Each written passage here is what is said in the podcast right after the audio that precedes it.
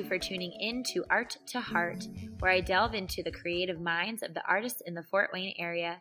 Each episode sheds light on the thoughts, feelings, and backgrounds of the artisans who bring pizzazz to Fort Wayne. Tune in for tips on tapping into your creative soul and for information about upcoming events in the arts community. Today I'm going solo on the podcast. The purpose of Art to Heart is to provide information and insight into the arts, and some of that is providing tips on how to be our most creative self. Although this is a podcast that is specifically for artists or art enthusiasts, I'm pretty sure that some of what I'm going to touch on today will be valuable to many. I want to start off by talking about my personal daily best practices. Now, these are what work for me to be my most productive and best self, and they may not work for you, but I still want to share them today. I do a lot of lists and journalizing to organize my thoughts. I'm a three on the Enneagram, so I love lists and being able to cross things out. What other people may be able to take from lists is to be able to write down what all they have to do in one day or in one week, analyze how many hours they think that it may take for them to complete that task, and then look at their calendar and compare it to what they've written down. Do you have enough hours in your week to complete the tasks that you've written down? If not, you may need to move some of your tasks to a different week, and that's totally okay. If you do move something to a different week, make sure that you write it down so that you don't forget that you have to do it. And maybe even schedule an appointment with yourself to make sure that you do get it done. Something else that I do for myself that's along those same lines is when evaluating my list of things to do, I note that if something is five minutes or less for me to do, I do it right then and there. If it's going to be longer than that, that's when I write it down or make an appointment for myself to do it at a later date. And another thing that you can do with lists, which is a little bit more fun than the scheduling, is to write down things that you like to do or things that make you happy, maybe even things in your daily routine that you don't like to do. Just being able to have that information in front of you and analyze it is really helpful. Let's take your list of things that you don't like to do. Maybe it's part of your routine. Maybe you absolutely hate wearing makeup. But if you really don't like wearing makeup, don't wear it. Take it out of your routine or see how you can minimize it. Maybe only put like one or two things on in the day if, if you need it to be able to feel presentable. Same thing with maybe washing the dishes. See if there's a way where you can minimize how often you do that. And then things that you do like to do, for me, I love bubble baths. So even if I'm not dirty, maybe I need to do a bubble bath for myself just to relax. And I try to have that into my daily routine more. The lists about maybe people or things that you are appreciative of, that can be really helpful too and can put you in a better mood. So those are just some things that I do with lists. And I think lists can be really helpful to organize your thoughts, whether they're helping you prepare for something, helping you be more grateful and appreciative for what you have, or maybe just staying present. There's only so much that you can do. And sometimes instead of freaking out about everything that's on your list of things to do, writing it down and planning out what to do with those items can be really beneficial. I believe it was Benjamin Franklin who said, if you fail to plan, you are planning to fail. And that could not be more true. Organization truly is key when you're in the creative space. You have to be able to be in the right frame of mind to be able to create your best work. And if we're stressed or not getting things done in other aspects of our life and not being successful, it's really hard to be in a positive space to allow the creativity to flow.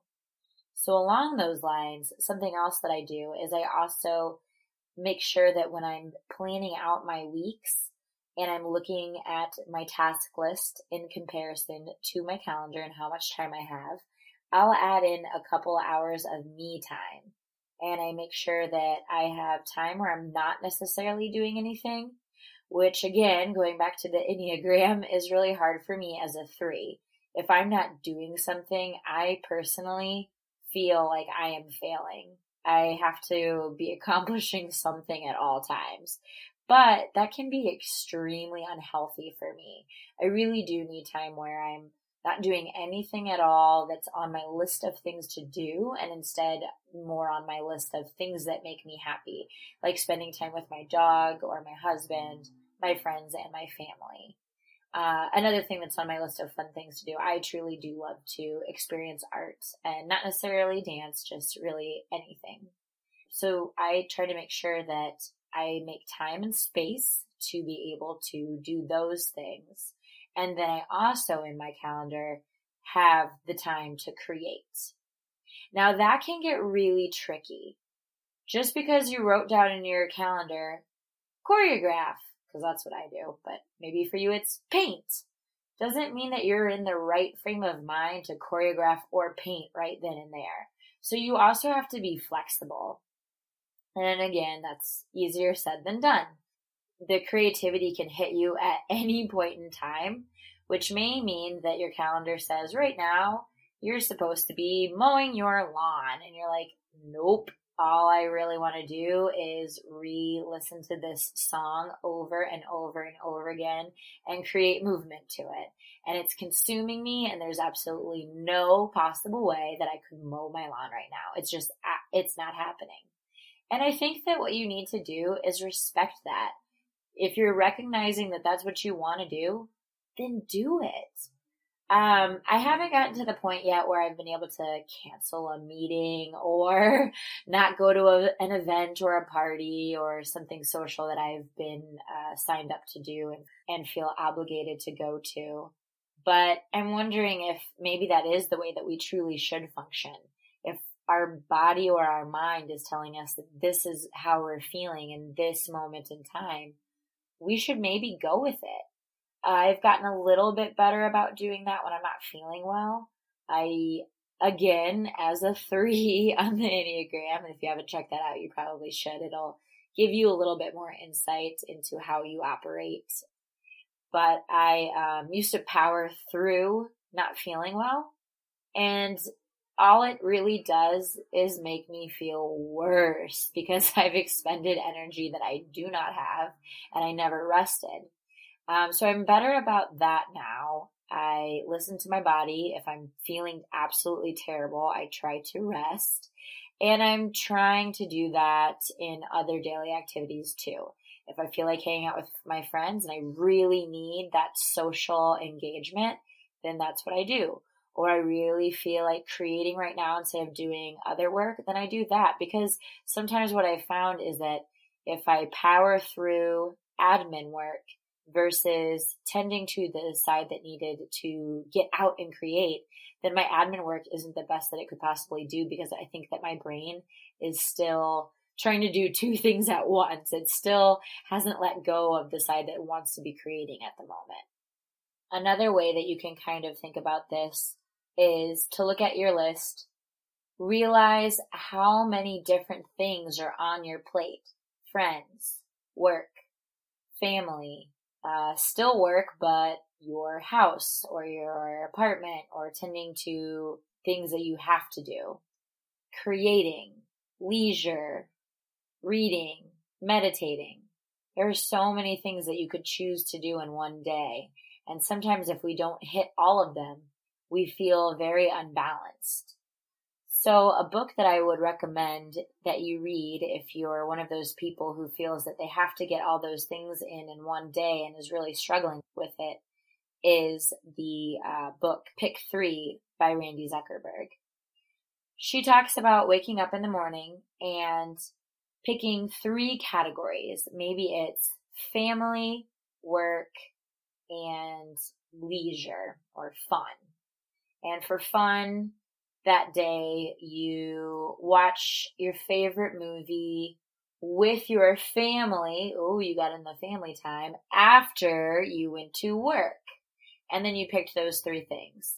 Then maybe the next day you you still had to go to work because it's the next day and it's not the weekend yet so you got your work in and then maybe you do something with your friends and maybe you also pick health and you go and work out in the morning too so it's a great way to kind of plan it out, have more balance and accept that you cannot fit everything in in one day. Another thing to kind of think about is, especially if you are in the creative space and you do shows, your shows are going to take up one of those th- pick threes for the length of the time that you're doing that show.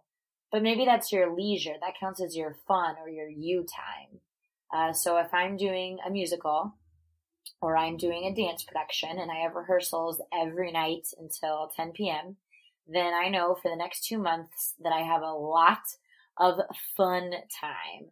So that means that after that fun time is over, maybe in the next two months after the musical or dance performance is done, I need to make sure that I get family or friends into my top three, my pick three items so that I have a well balanced year. Something that you could put into your calendar or your daily routine that may be very beneficial for you, especially if you are an artist or an A type personality or overactive mind, is meditation. I use the Calm app, uh, something that you can download on your phone. There is a free version and there is also a paid app version. Both are great. It just kind of depends on how deep you want to get. If that is not something that you want to try, uh, which I would recommend trying the Calm app because it guides you through meditation, which can be a very scary experience if you've never tried it before, especially if you do have an overactive mind or are one of those A type personalities. Internally turning into yourself uh, can be terrifying and it can be really hard to clear your thoughts and you might not be successful at it. And that's okay because being successful at meditation is nearly impossible. And that's really not the goal. It's that moment of struggle and how to deal with it is really the practice itself. It's not the success of having a clear mind. It's your process into getting into that space. And it really can help. It can help clear your thoughts. It can help you sleep. It can help you get to your creative best self. So I would definitely try it. Uh, if the app is not something for you, something that else that you can try and explore is breathing patterns. A really easy one that I do is I inhale for four, hold for four, and exhale for six. And what I mean now, I just went into dance teacher mode. Uh, four counts, and I'm literally just counting one, two, three, four, hold, two, three, four, breathe out, two, three, four, five, six, in, two, three. And I do this for a while until I kind of calm myself. I hope those tips can be helpful for you. And if you're interested in hearing more about some of the topics that I talked about, uh, have any questions or need some examples of how to make them work for you, I'd be happy to talk to you about them. I am by no means a experts. I am learning from other people. I constantly seek continuing education on how to be my best self and um, trying to figure it out as I go, usually failing first and learning what works for me in a very slow but uh, steady climb. And I'd like to move on to a different topic that I think could be really beneficial for people who are in the creative space and want to become better at what they do, or even maybe more prolific. And that actually is the next piece of advice is to just be more prolific. Create, create, create. Continuously create. Don't overthink it. Don't judge. And by not judging, it's not just about not judging other people's work, it's truly about not judging your own piece of work. Oftentimes we create something and the thought process when we're getting towards the finish line is, ooh, that is not looking good. That is not what I wanted it to be. It's completely different. But it's that moment where you have the opportunity to accept it and accept the learning process and don't be afraid to show it to someone else. Someone else might be completely inspired by it or give you a totally new perspective on it. They could give you the perspective that may allow you to like the piece as it is, or they may be able to share something valuable where you could turn the piece into something that it didn't have the opportunity to be before. So that non judgmental aspect on your own work can be crucial to success and being prolific. I don't think that you have to be open to sharing your work all the time.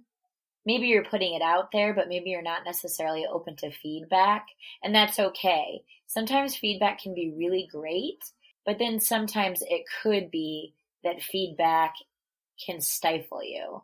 The feedback that you get regarding your art might not be exactly what you want to hear, and you don't want that to necessarily hinder what you do. Do it anyway. Who cares what they say?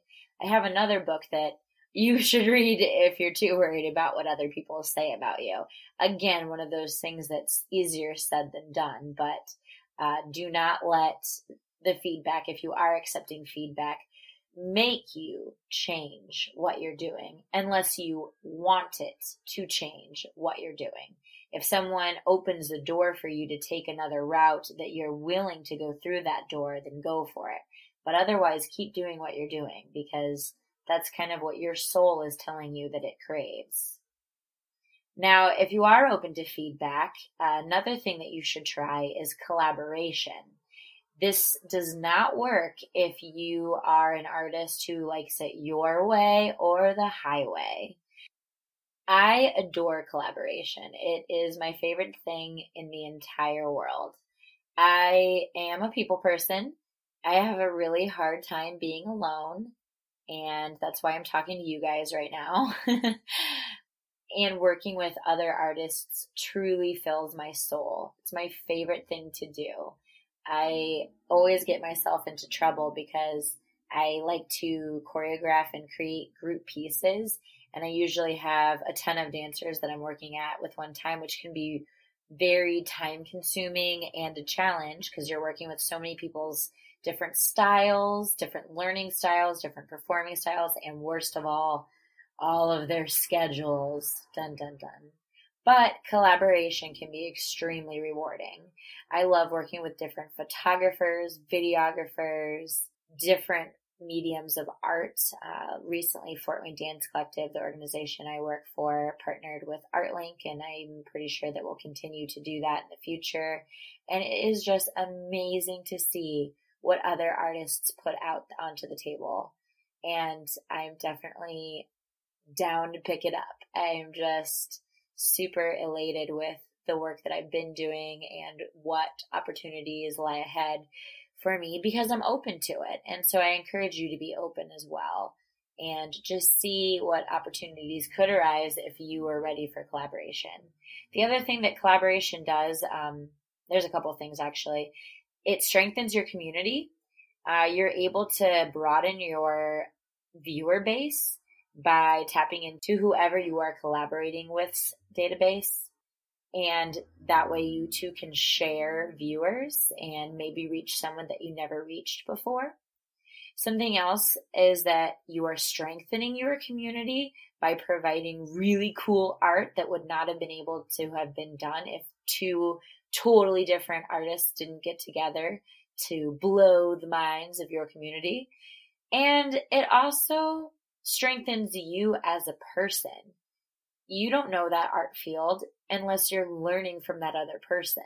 So it really is just beneficial for all parties involved to go outside of your wheelhouse and do a project with another artist. Now it is impossible to be collaborative if you're not supportive of the other artists in your community. You wouldn't even know who you wanted to collaborate with. So the key is to be a artist or an art enthusiast who is supportive of other artists. Not only will you create a positive environment in your community, but you can also be inspired by the other art forms. The point of the arts is to put something out there that was not originally there before and to evoke thought and create opportunities. Sometimes, as artists ourselves and the creators, we tend to think that we are immune to what other people are putting out there but it's quite the contrary. we have the capacity to understand what other artists are trying to express because we are already artistically inclined. We are truly an artist's target audience. But yet, so often we're so engaged in what we're doing that we tend to not go to other people's performances, not check out other people's finished products, not go to art shows, not listen to podcasts. but it's going to really benefit everyone if we can get to a space where we're taking in other people's work and processing that work and then maybe letting that inspire us and wave over us. I try to go to as many shows as I possibly can. I know I could always be better. And I think the other thing that I struggle with, that I'm sure other artists struggle with too, is that even if I am going to other shows or other openings, I tend to see the same groups so I know I need to do a better job of discovering new groups and other artists to support. And something else that I try to do that I know benefits me as an artist and to be more well rounded is that I try to participate in other art forms. Right now I'm on a musical kick. So I'm trying to learn how to sing, which is very interesting. And I'm trying to learn to act um, and just let that emotional side that is there as a dancer. Uh, it just doesn't come out in speaking form. Uh, I'm trying to let that come through. So we'll, we'll see how that goes. So those are just some tips that I wanted to talk about today. And just a brief recap. We discussed my personal daily best practices, lists, and organizing my time and my calendar on a weekly basis, allowing yourself to explore the idea of wanting to complete a task versus not wanting to complete that task and being okay with it. Picking three things in the morning um, in different categories that may allow you to feel more complete and and more well rounded. Exploring meditation and calming the mind. Collaborating with other artists and supporting other artists in order to be a more prolific artist and or well-rounded person. I hope that you got something out of our podcast today or at least enjoyed listening to what I have found to be successful and also truly hearing me when I say that I fail at most things before I am successful at it. And I appreciate you listening today. Thank you so much for tuning in.